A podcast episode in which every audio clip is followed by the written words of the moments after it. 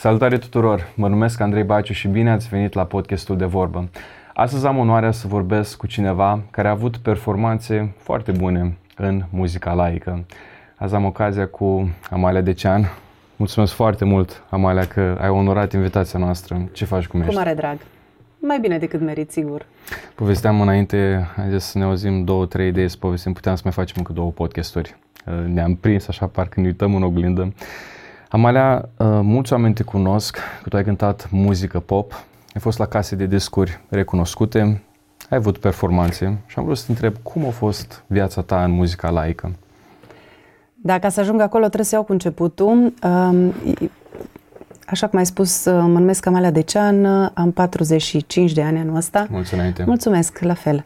Și, um, căsătorită? Căsătorită, sunt cu? căsătorită cu David, avem doi copilași, uh, Luca de 9 ani și Noel de 12 ani. Să străiască și Dumnezeu să-i binecuvânteze. Mulțumesc, la fel și ție. Um, m-am născut într-o familie de creștini practicanți și am fost dusă la școala duminicală, la binecuvântare, la biserică, dar mi se părea cel mai plictisitor lucru să ajung la biserică.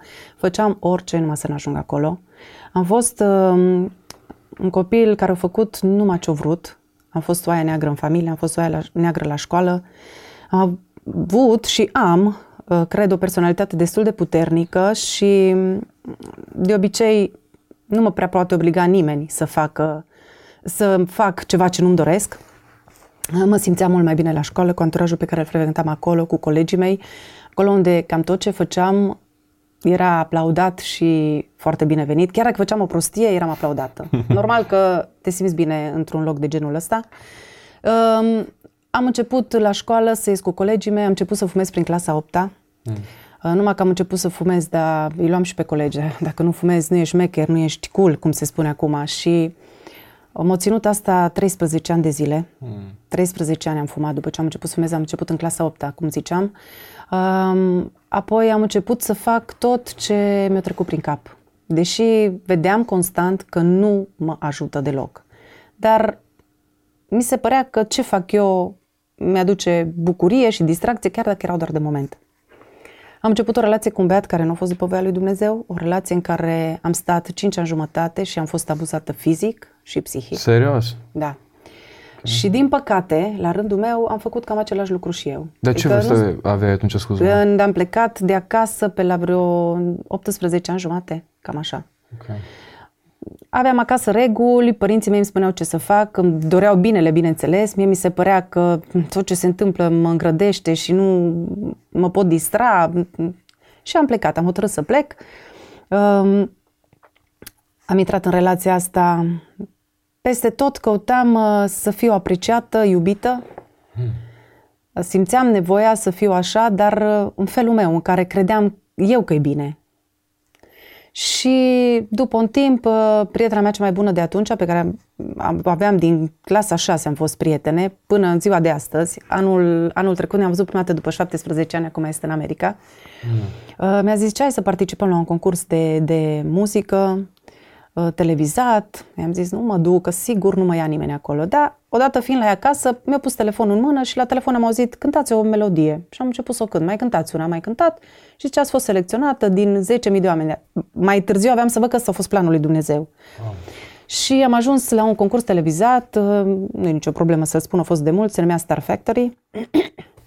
am ajuns acolo și mi-am văzut visul cu ochii, adică orice adolescent, orice tânăr, Păi era în vogă. Da, în, da, și toată în lumea... ce an a fost asta? În 2005. 2005. Da, asta da. Era, era un concurs care a fost în casa Star Factory, uh, fost acasă Big Brother și el a fost un concurs foarte mediatizat și eram urmăriți în continuu de 60 de camere mobile sau 60 de camere fixe și 100 de camere mobile. Deci în continuu tot timpul cât am stat acolo, două luni și jumătate, am fost urmăriți de camere și am fost acolo 12 oameni selecționați, aveam în fiecare luni show televizat de hmm. muzică Bine, eu crescut în biserică, nu prea mă pricepeam la dansuri și la sincroane și ăsta era punctul meu uh, slab. Toată lumea râdea de mine, nici cum nu reușeau sincroanele și dansurile pe acolo. Dar um, acolo am învățat să cânt. Practic, talentul, eu zic că l-aveam pentru că crescând în biserică și fiind la liceu de muzică, am terminat liceu de muzică, am făcut vioară 12 ani, de fapt am chinuit o vioară 12 ani de zile și um, acolo am învățat să cânt. Am învățat să-mi în uh, frâng emoțiile, cumva că eram foarte, foarte emotivă.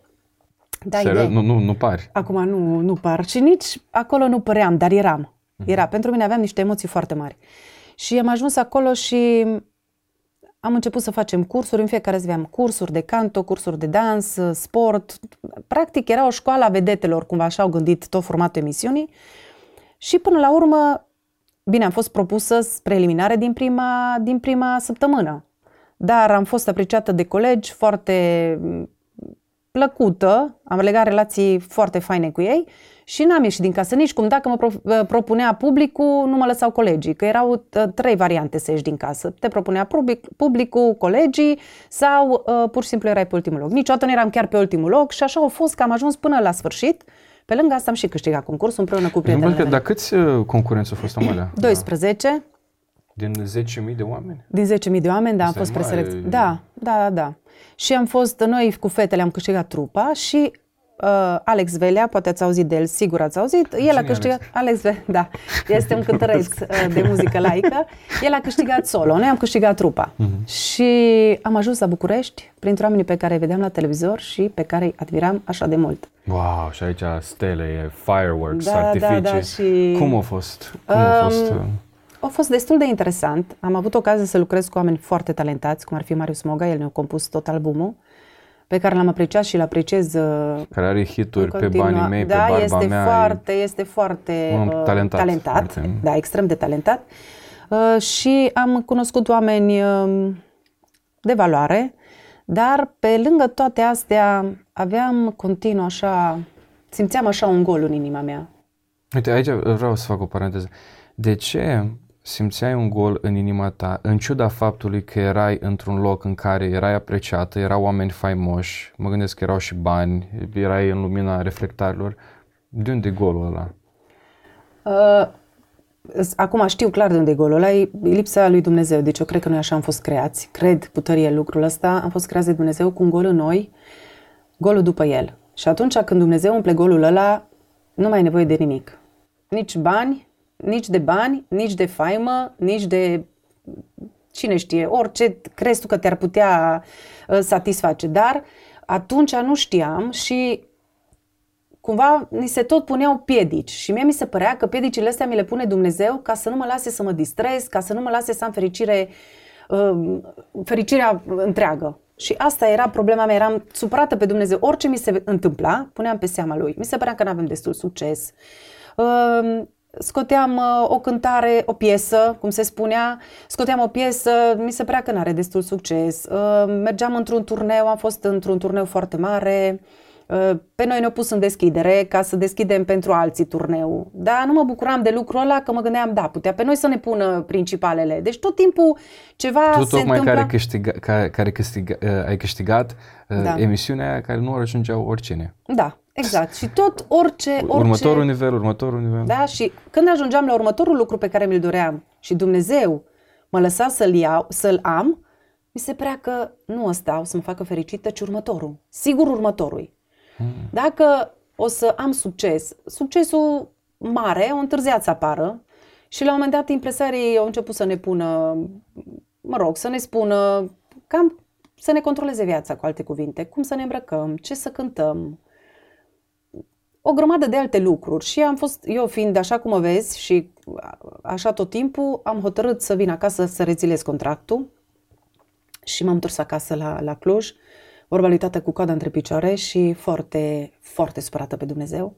Mi se părea că mai aveam atâta și Dumnezeu nu m-a lăsat. De care era, ca să înțeleg, care era succesul la mare pe care, la care tu păi aspirai? Păi succesul la mare era să mergem în concerte, să câștigăm foarte mulți bani, să avem o viață de vedete, toată lumea să se uite la noi, să ne, să-și dorească să fie ca noi. Noi eram la București, într-un apartament, duceam de acasă mazăre și fasole la borcan, ieșeam în cluburi și beam apă pentru că nu aveam bani să cumpărăm suc, dar toată lumea credea că bem apă să ne menținem siluetele și chestii de genul ăsta. Încă nu avusesem Erau succesul. aparențele alea pe care trebuia să le păstrez, că de fapt exact. ești în showbiz. Și durerea cea mai mare era că eu împreună cu prietena mea cea mai bună chiar cântam. Deci noi chiar cântam, ne plăcea foarte mult și ne încălzeam pe voci, făceam performanță, ne-ar fi plăcut să facem performanță, dar mergeam la emisiuni unde ne întrebau ce am mai gătit ieri. Nu, nu se pune accentul pe muzică, eram frustrate și din punctul ăsta de vedere.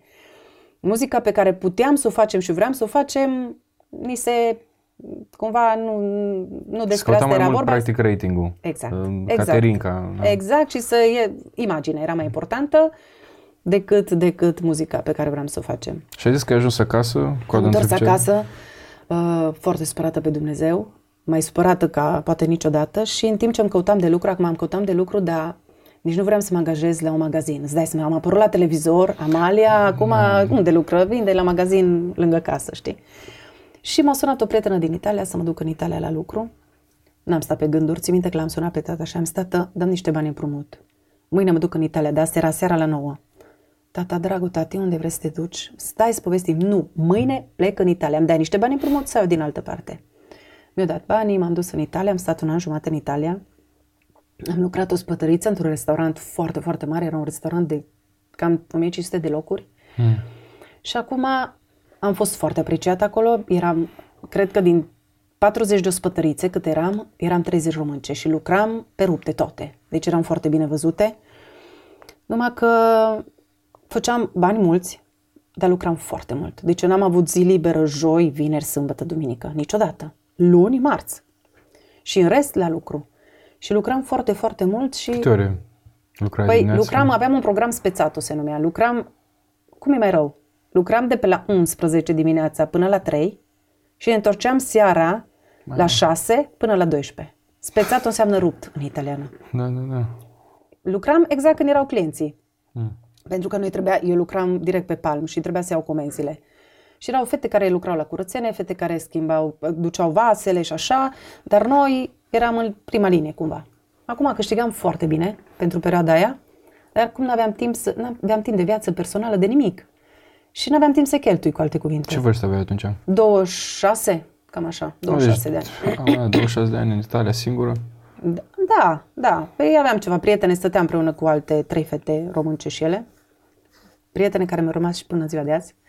Și um, foarte supărat am fost și atunci pe Dumnezeu și m-am hotărât să mă întorc acasă. Asta a fost în 2007, în martie. Hmm. M-am întors acasă. Șeful mi-a zis când a plecat, oricând te poți întoarce. Am zis nu așa. Zic, eu nu mă gândesc că mă pot întoarce. Eu n-am altă variantă, mă duc acasă. Dacă eu acasă tot timpul o să fiu cu gândul că mă pot întoarce în Italia, o să mă gândesc numai să mă întorc. Eu trebuie să-mi fac o viață acasă. Eram conștientă că am o vârstă, cumva, că trebuie să am o familie, că trebuie să am să mă pun și eu la casa mea. Am venit acasă, Dumnezeu mi-a făcut rost de un loc de muncă foarte, foarte bun la un call center. Țin minte că a fost uh, anunțul dat și erau acolo vreo 10 cerințe. Și eu l-am sunat pe uh, director și am zis, uite, nu, pe mine mă cheamă Amalia, nimic din ce ai scris tu acolo nu știu să fac, dar știu italiană. Și pot să învăț tot într-o lună. Și ce bun, de mâine lucri. Și după aia mi-am dat seama că tot, tot, tot a fost orchestrat de Dumnezeu, deși mie mi se da. părea că eu sunt foarte tare și de aia, uite cum mi se întâmplă, dar toate, toate au venit exact așa cum Dumnezeu am văzut după aceea. M-am angajat acolo, în fiecare weekend în cluburi cu prietenii, serviciu foarte bun, bani, părinții mei mi-au dat un apartament, cu banii pe care am făcut în Italia mi-am luat un matiz, adică îți dai seama ce bani am făcut și uh, le aveam pe toate. Dar îmi lipsea ceva și mă gândeam, băi, sigur dacă m-aș căsători și aș avea vreo 2-3 copii, Simplinită. sigur n-ar mai, nu mi-ar mai lipsi nimic. Și mă gândeam la asta, dar eram îngrozită la gândul că ar trebui să mă căsătoresc cu cineva din anturajul pe care îl frecventam. Hmm. Pentru că nu te poți căsători cu băiat de la biserică dacă tu mergi la discotecă. N-ai cum. Da, da. Și pe când așteptam să se întâmple lucrul ăsta și mă gândeam că ar fi cazul să se întâmple, s-a întâmplat altceva. A venit ziua de 19 octombrie și fratele meu, Abel, a murit într-un accident de motocicletă. Am avut, de fapt, el a murit pe loc, dar nouă ni s-a spus că e foarte grav și ne-am dus toți la spital. Așa, Bă. cred că asta e o politică a lor, ca să nu te șocheze din prima, din câte, din câte am văzut eu. Și am ajuns la spital și țin minte că a venit doctorița de pe smurt, care l-a luat pe Abel de la locul accidentului și am întrebat-o cum e și mi-a zis că e foarte grav. Și țin minte că m-am retras acolo într-un colț și m-a rugat și am zis, Doamne, dacă scape Abel, îți promit că mă las de fumat. Și chiar credeam lucrul ăla când m-am rugat. Și Dumnezeu nu l-a scăpat. Abel a murit. În 16 octombrie împlinise 27 de ani și el a murit după 3 zile, la, în 19 octombrie. Dacă până atunci am fost supărată pe Dumnezeu, poți să închipui cum a fost după ce a murit Abel. Hmm. Și părinții mei mergeau la biserică, la, ei, la biserica Iris, eu și acum acolo merg, dar ei mergeau și atunci și au venit la noi acasă păstorii bisericii să ne mângâie. Și Beniamin Fărăgău era? Mm-hmm. Beniamin Fărăgău și fratele Nelu Carțiș. Mm. Și când am intrat în casă am zis, nu, de ce ați venit? Ați venit să ne spuneți cât de bun e Dumnezeu vostru care mi-a omorât fratele la 27 de ani și acum ați minte cum se uitau la mine. Și asta a fost, um, asta a fost uh, părerea mea, dar în ziua înmormântării lui Abel m-am trezit alt om.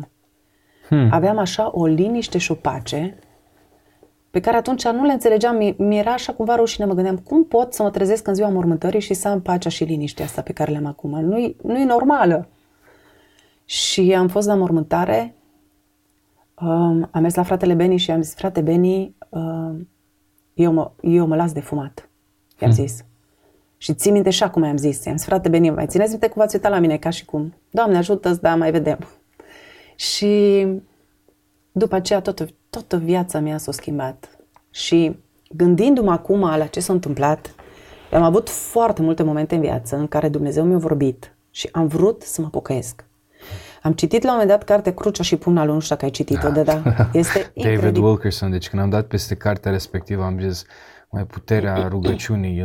E practic povestea lui Wilkerson cum a deschis marea biserică din Times Square Church. E incredibil. O recomand. Da, o recomand. Cum, și eu. Cu, cu toată și după aia, după aia următoarea carte, Crucea este încă uh, mai puternică decât uh, Pumnalul. S-a făcut și un film, nu știu dacă ai văzut filmul Crucea nu, și îți recomand, e ecranizare perfectă după carte. O să mă uit, da, deci mi, mi s-a părut și atunci m-am hotărât să merg cu Dumnezeu la drum, dar anturajul m-a biruit. Hmm. Și n-am rezistat mult. Apoi, țin minte că am fost cu niște prieteni misionari în Republica Moldova. Iar am fost foarte, foarte impresionată și cercetată de ce s-a întâmplat acolo. Din nou am, am uh, hotărât să merg la drum cu Dumnezeu și din nou când am ajuns acasă, anturajul m-a biruit. Ce s-a întâmplat diferit, m-am tot gândit în timp. După ce a murit Abel, toți prietenii mei, neștiind ce să-mi spună și fiind situația de așa natură, s-au retras. Și am rămas înconjurată de biserică, de familie toți fiind creștini, am reușit să scot capul la suprafață. Hmm. Și în timpul în care ei s-au retras și am fost înconjurată de creștini și de oamenii care îmi vreau binele și care știau ce e bine pentru mine, am avut răgazul ăsta în care m-am întărit și am putut să lupt mai departe. Și asta contează foarte mult. Și ziua când Abel a murit, țin minte că am mers acasă și mai aveam trei țigări, le văd, dacă închid ochii și acum pachet. Și stă, stăteam cu o prietenă care nu are neapărat o legătură cu Dumnezeu foarte puternică, care nu e impresionată și am zis, uite, Andrei, astea trei le mai fumez și după aia mă las. Și mi-a luat pachetul de țigări și a zis, dacă te lași, te lași acum. Și mi l-a rupt. Hmm. Și aia a fost. Dacă aș fi, deci sunt convinsă că dacă aș fi fumat la trei țigări, nu m-aș fi oprit la ele acolo.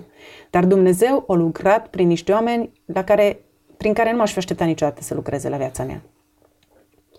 Și atunci a fost ziua în care am înțeles că tot ce am făcut până atunci, cu toate că viața mea pentru oameni, în general, părea o viață de reușite, da? Deci am fost la un concurs pe care l-am câștigat, vorba ta, din 10.000 de oameni. Adică... Da, era mare realizare, deci îți țin minte. Deci era, uh, pe cât de, um, nu pot să dau numele emisiunii, dar știi că este o faimoasă emisiune cu talente în da, România. Da, da. Era de rangul respectiv atunci. Era, da, destul de... de, de Cunoscut. Da. Uh. Și asta zic, deci eu uh, câștigasem emisiunea aia, fusesem în altă țară, da? Aveam un apartament, aveam o mașină, aveam un serviciu foarte bun. Avem cam tot ce și-ar dori un om să se considere realizat din toate punctele de vedere. Da. Și totuși am realizat că toate lucrurile astea în fața lui Dumnezeu n-ar fi contat absolut deloc. Dacă eu aș fi fost în locul lui Abel, el a plecat de acasă cu motocicleta, la 300 de metri de casă, o derapat și în cădere și-o rupt gâtul. Da. Într-o fracțiune de secundă, o stat în fața lui Dumnezeu. Și m-am gândit, oare ce i-aș fi spus? ce aș fi spus lui Dumnezeu? Ar fi contat banii mei, mașina mea, jobul meu, cariera? Și aici mi-aduc Că l-am aminte- cunoscut pe Alex Velea? Nu, nimic. Aici mi-aduc aminte un verset foarte care merită menționat. Și ce ar folosi, zicea Mântuitorul, și ce ar folosi Este un unui om om să câștige câștige toată toată lumea lumea, dacă își pierde pierde sufletul. sufletul. Și cum ai spus și tu, uh, ești o persoană luptătoare, ești o persoană ambițioasă, personalitate puternică, ți-ai pus targetul, am, am realizat aia, am realizat aia, am, am ajuns să-l cunosc și pe Alex Velea, ai dat de oameni uh, cu renume, Cunoscuți care și sunt cunoscuți, renumiți, care da. au uh, sunt talentați la rândul lor, care au muncit foarte mult și totuși nu era de ajuns. Da. Nu, și nu are cum să fie de ajuns pentru nimeni. Asta e părerea mea și mm, o spun foarte sincer. Singurul care te poate împlini, singurul care te iubește când ești bolnav, când ești sănătos, când ești gras, când ești slab, când, oricând, e Dumnezeu. Singurul constant din viața noastră. Ce fain e. E prima dată când aud asta în toate podcasturile, că nu, singurul care e constant în Da, viața așa noastră. îi. Și e singurul care rămâne lângă tine. Și atunci am realizat lucrul ăsta și mi-am dat seama că tot ce avem e ziua de azi. Mm. Ziua de ieri s-a dus, ziua de mâine nu e a noastră, tot ce avem e ziua de azi. Mm. Și a fost momentul decisiv în viața mea, a fost un moment pe care nu o să-l uit cât trăiesc.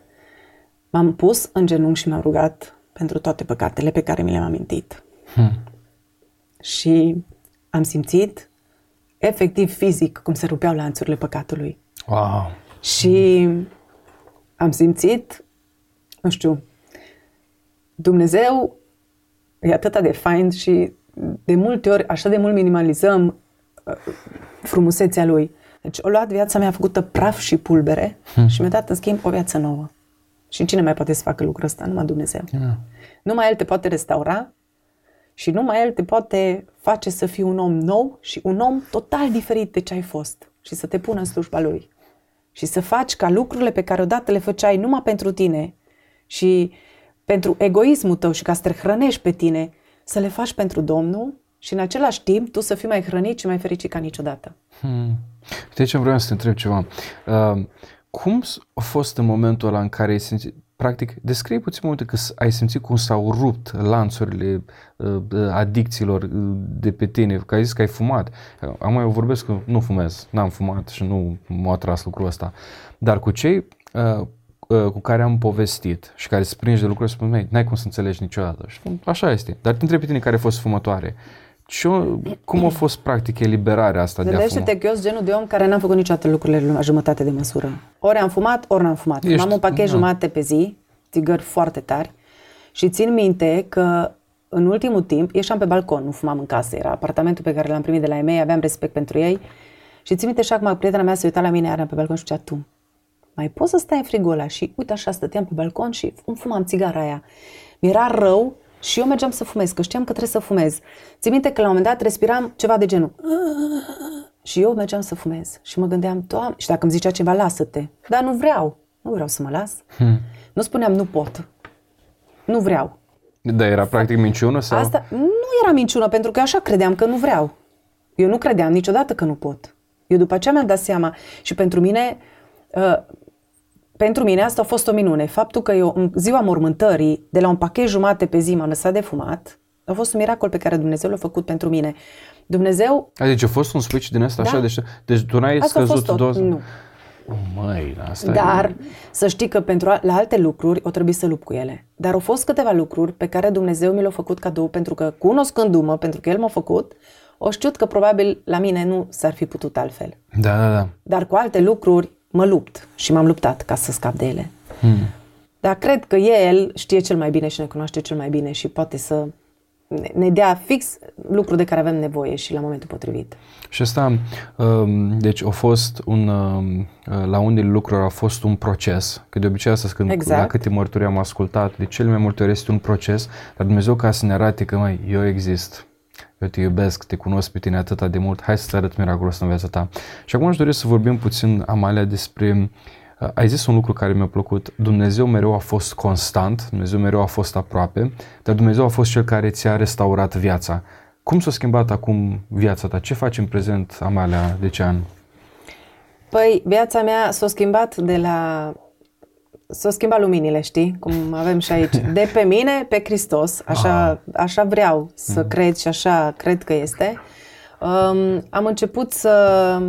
Eu, după ce m-am întors la Dumnezeu, primul lucru pe care am vrut să-l fac, cântând în lume, am vrut să mă apuc de cântat. Ok. Și mama mea mi-a zis, Amalia, stai și roagă-te și vezi ce vrea Dumnezeu de la tine. Pe ce să mă mai rog, mamă? Ce știu altceva să fac? Nu știu. O spătăriță, mă apuc acum la 30 de ani, 28, cam târziu.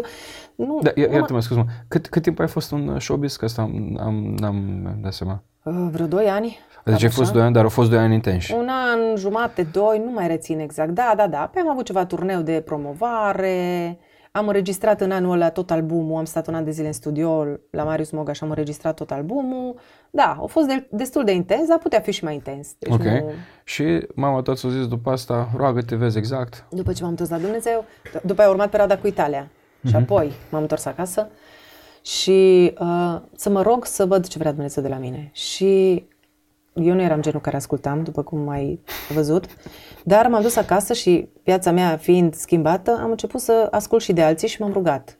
Și am avut așa o pace și o liniște, că eu de obicei, dacă vreau să fac ceva, sunt genul de om că dacă îmi plac o pereche de pantofi, eu am 38 și 40, mi iau și îmi pun vată în vârf. știi? Deci eu nu sunt genul care... Așa, așa sunt eu. Da, și m-am dus acasă și m-am rugat, da, cumva cu gândul, Doamne, eu știu că e bine, cum vreau eu, dar te rog frumos zim și Tu, ca să fiu liniștită, să mă duc la mama, mergem amândoi altfel. ei. Și Dumnezeu mi-a dat așa o liniște și o pace și uh, am început să cânt într-o trupă de închinare la biserica noastră uh, cu frații mei cei mai dragi pe care pot să-i spun aici uh, Cristi Petrișor, Flavius, Cristi Cușmir și Monica Turtoi. Sunt niște oameni deosebiți și aia a fost cea mai bună școală pentru mine. De ce? Câțiva ani, pentru că acolo am învățat să tac, să nu mai spun tot timpul eu părerea. Foarte greu a fost, o lecție foarte dură pentru mine. Și am învățat să-i ascult și pe ei.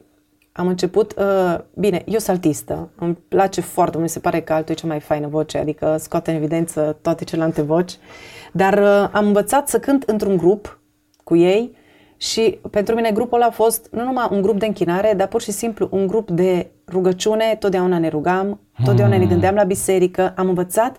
Eu zic că grupul acela și Dumnezeu, bineînțeles, m-au transformat într-un închinător. Deci a dintr-un fost o creștere cântăreț. spirituală, da. Și a fost practic o metamorfozare de la vedetă, rockstar, Exact. la... De la, de la, de la cântăreț, e una să zici cântăreț și una e să fii închinător. Care, care e diferența? Că am mai avut uh, invitați la, la podcast care am atins lucrul ăsta și uh, de ce spun întrebarea asta? Pentru că sunt tineri care au aspirații, care uh, și îți spun o chestie și nu judec pe nimeni pentru că chiar cred că sunt oameni care în showbiz, cum e Laura Bretan. Deci Laura, ai văzut podcastul Da. cu ea, o persoană deosebită. Da. Cred că Dumnezeu pe anumiți oameni îi ia și pune acolo în lume ca să evangelizeze și, that's, și lucrul ăsta e, e fain. Dar sunt unii care spun așa, am să mă duc în lume la vocea cu tare, la așa și acolo am să-L prezint pe Dumnezeu, acolo am să fiu. Și aici am vrut să te întreb pe tine, care e diferența dintre un închinător și unul care este pe scenele lumii? Uh, Cum ai simțit tot tu mă refer. Da, da, deci uh, diferența e foarte simplă, exact ce îți spuneam despre lumini. Lumina cade pe tine sau pe Hristos. Uh, un închinător, eu cred că trebuie să conducă biserica în închinare, să pregătească biserica pentru cuvânt și cred că trebuie să se pună în slujba lui Dumnezeu cu tot ce are și să lase pe Dumnezeu să lucre în el. Ori eu dacă aș fi început să cânt atunci, sunt convinsă că din cauza că nu aveam maturitate spirituală, nu aveam cum să am, ar fi fost tot parcursul meu ar fi fost diferit. De la îmbrăcăminte până la cântările pe care le-aș cânta, toate, toate ar fi fost diferite. Uh, Dumnezeu m-a crescut. Dumnezeu m-a crescut în școala trupei de închinare pe care am, am, um, am trăit-o eu și asta a contat extrem de mult. Am învățat să cânt. Cred că e foarte, foarte, pentru mine cel puțin, e foarte important să știi să cânți într-un cor ca să poți să ieși în față. Ok. Asta din punct de vedere profesional. Uh-huh. E foarte important să știi să cânți în orice situație, e foarte important să știi în cine crezi, ce crezi și ce vrei să transmiți. Eu mă laud cu Dumnezeu, nu cu mine, dar mă laud cu un lucru, niciodată n-am cântat o cântare pentru că mi-a plăcut melodia. E, Explică chestia asta, că am vorbit și înainte de podcast și mi se pare importantă. Adică, dacă o cântare pe care eu o cânt nu spune nimic sau se repetă ca să vorbe te inducă goale în în, vânt. trans, în transă, pe, pentru mine nu are nici o niciun fel de Relevanță. relevanță și niciun fel de... E degeaba. Nu e adică ziditoare. oricum timpul, da, oricum timpul nostru e scurt pe pământ, da? Deci de ce să nu-l folosim cu Cap. Cu, cu cap? Și atunci, o cântare care mie îmi vorbește și toate cântările pe care le cânt, eu cred că Dumnezeu mi le-a trimis în anumite momente din viața mea, ori să mă pregătească pentru un anumit moment, ori să-mi concluzioneze un anumit moment din viața mea și orice cântare o să auzi vreodată cântată de mine, poți să stai, să o asculți și să asculți numai cuvintele fără să auzi melodia. Și o să vezi că fiecare cântare spune un adevăr biblic. Hmm. Și eu cred că asta e cel mai important lucru. Simți când acum, când îl asculți pe cineva, nu ca judecată, pur și simplu ca întrebare, când cineva crede cu adevărat în mesajul respectiv sau nu, ca și interpret, ca... Categoric, eu zic că se simte. Categoric. Um, n-aș vrea să intru în uh, altfel de discuții, dar uh, cred că foarte mult contează să cânți ceea ce ai în inimă. Hmm. Mi se pare că e foarte riscant să cânți ceva ce nu crezi. Hmm. De ce spun întrebările astea? Că eu mai am câteva întrebări pe, pe domeniul ăsta. Ascultăm um, în um, România fel de fel de artiști, nu dau nume că nu asta este relevant, pe mine mă interesează um, uh, principiul. Uh, tu ce ai recomanda mai mult pentru cineva care cântă? Să compună el din scriptură ce spune Dumnezeu sau mereu și mereu să ia piese din afară, să le traducă, că suntem culturi diferite. Cum, cum o Acum vezi tu la lucrul astea ăsta? pot să-ți răspund mai multe, să-ți dau mai multe răspunsuri. Unul la mână, eu sunt româncă, toți suntem români și sufletul nostru vibrează românește. Eu cânt pricesne și muzică românească veche pentru că le simt. Acum, nu toată lumea trebuie să le simtă cum le simt eu, nu toată lumea are 40 și de ani ca și mine și normal să le placă, dar eu cred că atâta timp cât avem compozitori autentici de mare valoare în România și sunt și avem, îi păcat să luăm cântările altor culturi, adică e altă cultură, nu e cultura noastră românească, uh-huh. și să le traducem pe alea și să le băgăm în față. Hmm. Asta din punct de vedere al, al um, traducerilor. Și că m-ai întrebat despre un cântăreț, ce, ar, ce, ce crezi că ar trebui să facă. Cred că cel mai important e relația cu Dumnezeu. Și atunci, dacă tu te duci la scriptură, depinde de ce vrei să fii cântăreț. Eu niciodată nu mi-am dorit uh, să... să uh, Asta era o altă întrebare. da, dar deci tot eu adică- mi-am dorit să fiu vedetă când am fost în lume. Dumnezeu uh, m-a, m-a lăsat să ajung să cânt și să fiu, să spunem, cunoscută atunci când am fost destul de matură spiritual ca să nu mai îmi pese de lucrul ăsta. Hmm. Și când mi-am dat seama că nu asta e de fapt cel mai important lucru, să fiu cunoscută și oamenii să mă întrebe, eu te-am văzut la Credo, că multă lume mai îmi zice că m-a văzut la Credo, știi? Dar nu despre asta e vorba. Ce mă bucur să te văd că te-am văzut la Credo. Să ne bucurăm că ne-am întâlnit și ne-am închinat împreună. E așa, câteodată așa de ciudat și nici nu știi cum să răspunzi, știi? Cred că foarte, foarte important e să, să știi în ce crezi și în cine și să mergi înainte să-ți faci treaba ca pentru mai îmi zice multă lume, vai, dar tu cânti numai muzică din asta veche, dar tu ai putea să cânti orice fel de muzică și ce fain ai cânta-o. Eu n-am nimic de demonstrat la nimeni. Hmm. Eu, tot ce trebuie să fac acum cu viața mea, e să-i mulțumesc lui Dumnezeu că n-am destul, nu- destui ani, că m-a scos de unde m-a scos și m-a dus la lumină. Mă, asta mi se pare o realizare atât de faină că um, să vezi că ai conștientizat cu adevărat care este mesajul ăsta al veștii bune, al um, Exact, al și dacă Evangheliei. Dumnezeu, Dumnezeu îmi trimite mie niște cântări, da? Eu le iau pe toate, văd că mi le-au trimis. Uite, de exemplu, ca să vă spun uh, una din cântările pe care mi le-a trimis Dumnezeu, mi-a trimis cântarea Cel ce știi, înainte cu trei săptămâni să moară tatăl meu. Mm. Și după ce o să ascult cântarea asta, cum o să o auzi altfel? Și atunci Dumnezeu mi-a trimis mie cântările astea și ar fi culmea să spun, Doamne, nu mă pic, ținele, că eu vreau să cânt niște cântări din astea mai noi, dar nu mă pic, cam așa, vreo jumătate de an. Și după ce le termin astea de cântat, să le arăt la oameni că eu știu să cânt și altceva, nu numai din astea, după aia vin înapoi la ce mi-ai dat tu. Asta mi se pare lipsă de respect și mi se pare că tu te, cumva faci lucrarea ta. Ori dacă eu mă văd mare, Dumnezeu se vede mic. Hmm. Dacă El se vede mare și eu mă trag în spate, e tot ce trebuie să se vadă. Și asta mă rog și Dumnezeu mi martor, că asta îmi doresc. Eu să mă văd mică și să-L văd să scot pe Dumnezeu în față. Pentru că ce-a făcut în viața mea e o adevărată minune. Știi că oamenii în ziua de azi tot așteaptă minuni, dar nu le vedem pe la evidente. Deci lumea care m-a cunoscut înainte și care mă cunoaște acum. Mie mi-e foarte greu să, te cred că, na, dar mi-e foarte greu să-mi imaginez pe tine în, în ipostaza pe care mi-ai spus dinainte, că ai stat și ai fost uh, bătută, că ai stat într-o relație abuzivă, că mi-e greu. Să da, văd. pentru că știi de ce ți greu? Pentru că uh, acum o să folosesc o expresie care nu știu că neapărat la televizor, dracu își bate joc de noi, știi? Da, e perfect normal. Și mi-am dat seama că și-o bătut joc de viața mea cum o vrut el, uh, când eu credeam că eu sunt control și eu fac ce vreau, de nu făceam ce vreau eu. Era o marionetă, dacă Exact. Să... Și toată lumea zice, a, pe nu mă pocăiesc, că dacă mă duc la pocăiți și nu mă duc la biserică, ăștia îmi zic ce să fac. Dar nu e adevărat, tocmai da, că tu îți recapezi, exact, e o minciună pe care cel rău o spune. Dar tu îți recapezi libertatea și în sfârșit începi să trăiești și să te bucuri de viață și să o trăiești așa cum... Mai, asta vreau, deci aici am vrut să, vreau să spun chestia asta, că mai mi ridicam gel la pleu. Stăteam și mă gândeam, ce liniștit dorm noaptea. Să știu că îl iubesc pe Dumnezeu, să știu că toate, au murit pentru toate păcatele mele, trecute, prezente și viitoare, să știu că am o soție care mă iubește, să nu mi înșel soția, să nu mi înșel soția, să exact. știu că am copii, să știu că nu trebuie să-mi uh, pierd tinerețea în baruri și în cluburi, ca următoarea zi să fiu buimac, să fiu, chiar vreau să întreb, ca fumătoare, îți, îți plăcea cum te simțeai? Nu știu. Nu adică... are rost acum. Gândește-te că eu nu aveam altă viață socială, da? Eu nu mergeam la biserică, eu nu făceam alte lucruri. Eu tot ce făceam era să ies în club cu prietenii. Acum în club ce să faci? Ca femeie nu poți să bei până piși sub masă, că e urât, da? Și atunci fumam. Și Fumam, și bea apă. Să da, și beam apă, exact, să nu uităm. Și mergeam acasă și efectiv simțeam că nu mai pot respira. Da, trebuie să faci ceva cu mâna, nu poți să stai nici nu eram foarte talentate la dans, tocmai ți-am spus, știi? Deci erau niște chestii, una o aduce pe alta, știi? Și da. uite așa, tăvălugul tot mai mare, tot mai mare. Bulgurile și... de zăpadă care exact, le să poate să faci. Și te vezi prins într-o chestie în care nu mai poți ieși, un cer vicios în care te tot învârți, tot te învârți și singurul care te poate scoate de acolo e Dumnezeu. Uite că aici am, am vrut să întreb lucrul ăsta.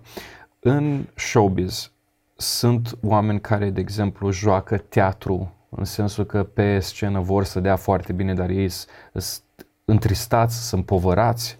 Da, cred că foarte mulți dintre noi, în anumite momente ale vieții, jucăm teatru. Da, sunt și acolo oameni, cum sunt peste tot, dar cred că nu neapărat teatru.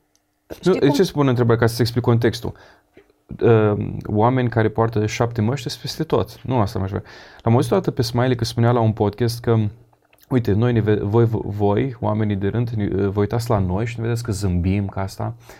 Dar sunt momente în care, chiar dacă zâmbim la, la, la poză, da, ă, suntem triști, avem minima asta și căutăm ceva mai mult. Literalmente la muzică sus. Da, da, asta, da, asta ține de statutul de artist. Adică ei tot timpul spun, nu contează ce ți s-a întâmplat, tu urci pe scenă și îți ții concertul.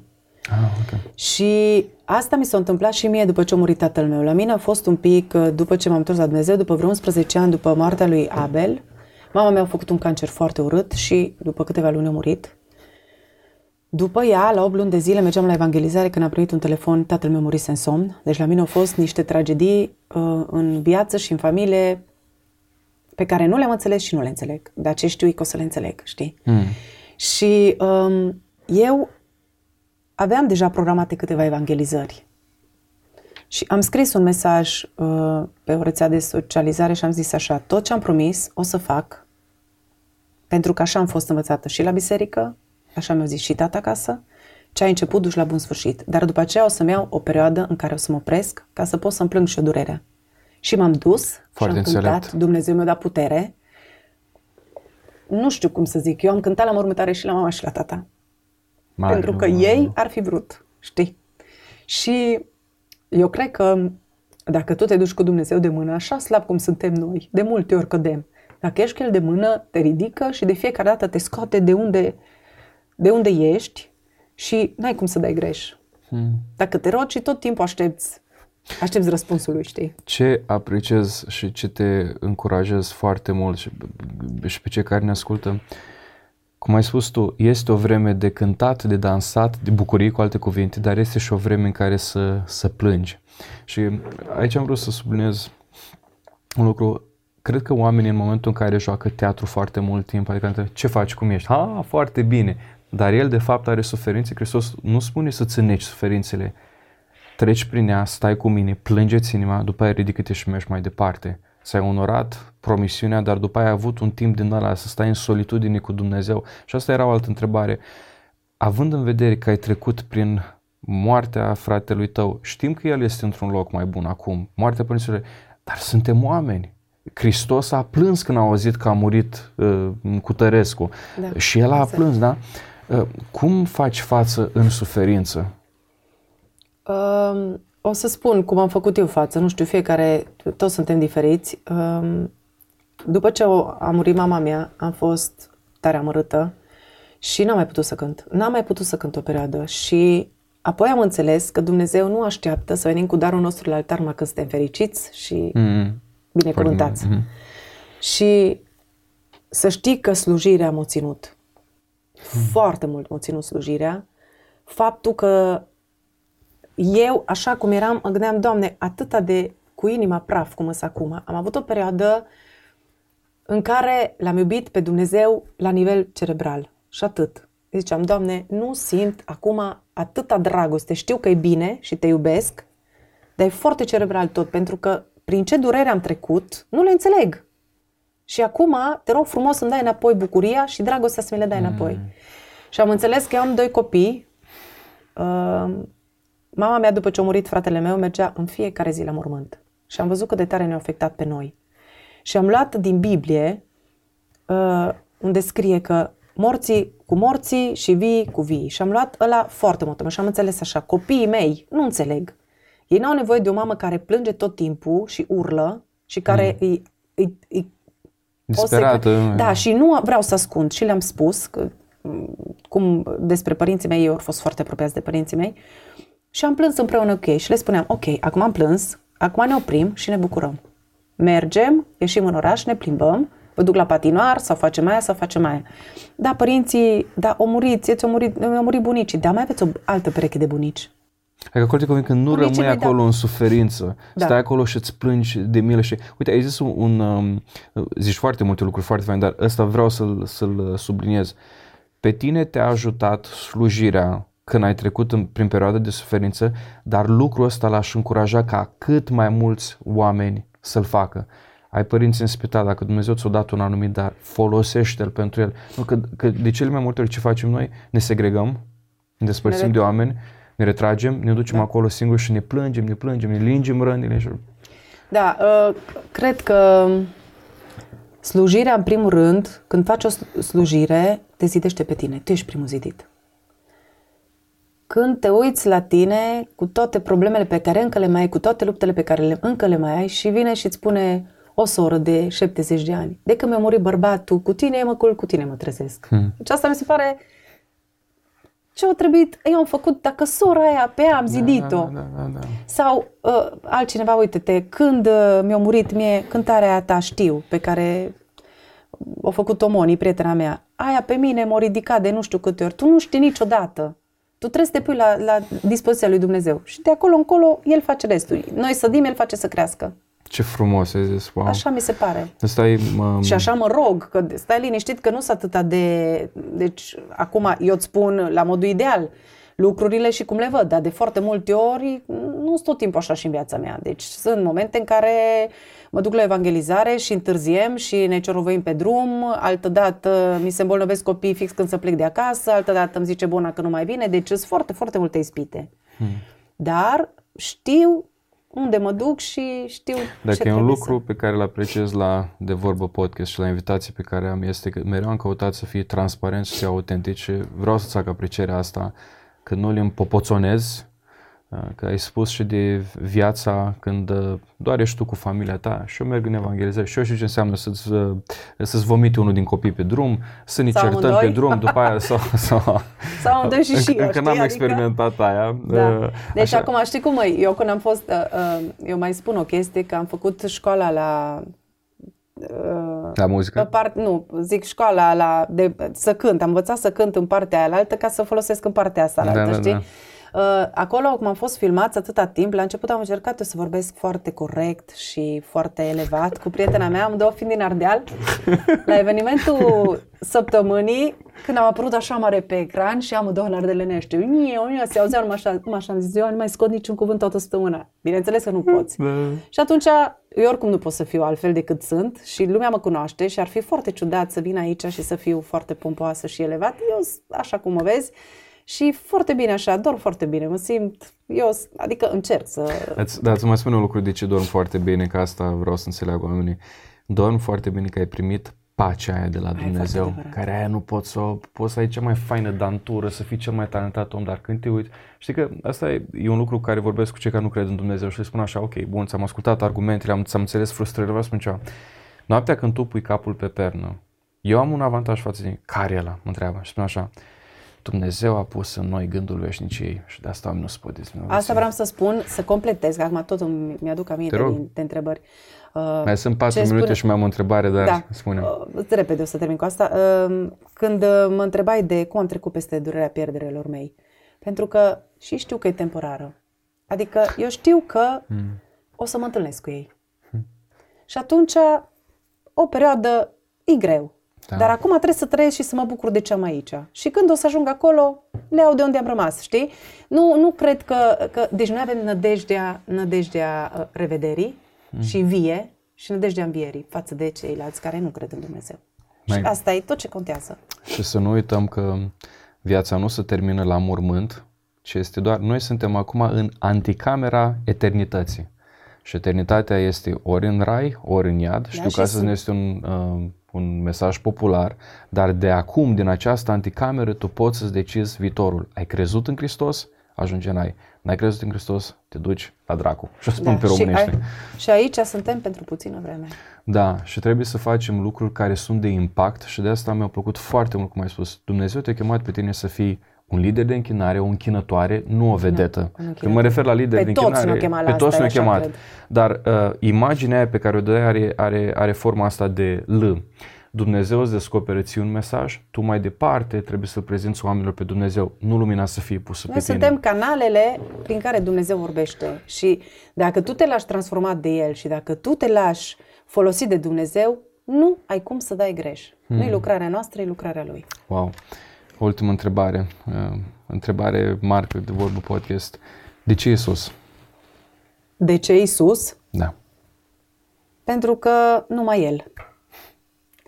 Pentru că fără jertfa Lui n-am fi aici nici eu, nici tu. Și pentru că ne-a dat în dar viața veșnică și pentru că prin El numai prin el putem să ajungem acolo sus, unde o să fim o veșnicie, nu numai un timp scurt, cum suntem aici pe pământ. Uh. Și pentru că el o schimbat și ce vezi tu acum, îi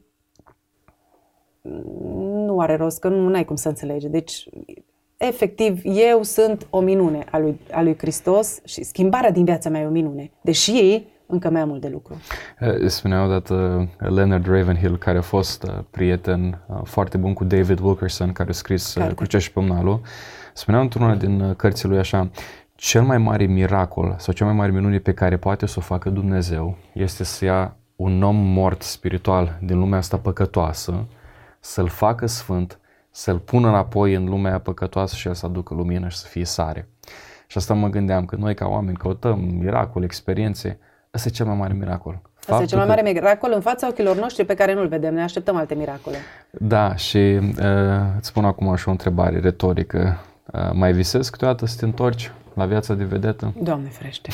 Doamne frește! Deci pentru mine mai am, încă mai am coșmaruri în care ba fumez, ba fac ceva din... Nu, nu, nu. Deci a, pentru mine ar însemna înlănțuirea aia. Nu, nici vorbă. Deci acum sunt liberă, am tot ce tot ce nici n-am știut să cer, am primit acum. De ce a schimbat tot ce, tot ce mă face fericită și mă împlinește cu neîmplinire și cu chin și cu... De ce m-aș târâ când pot să alerg?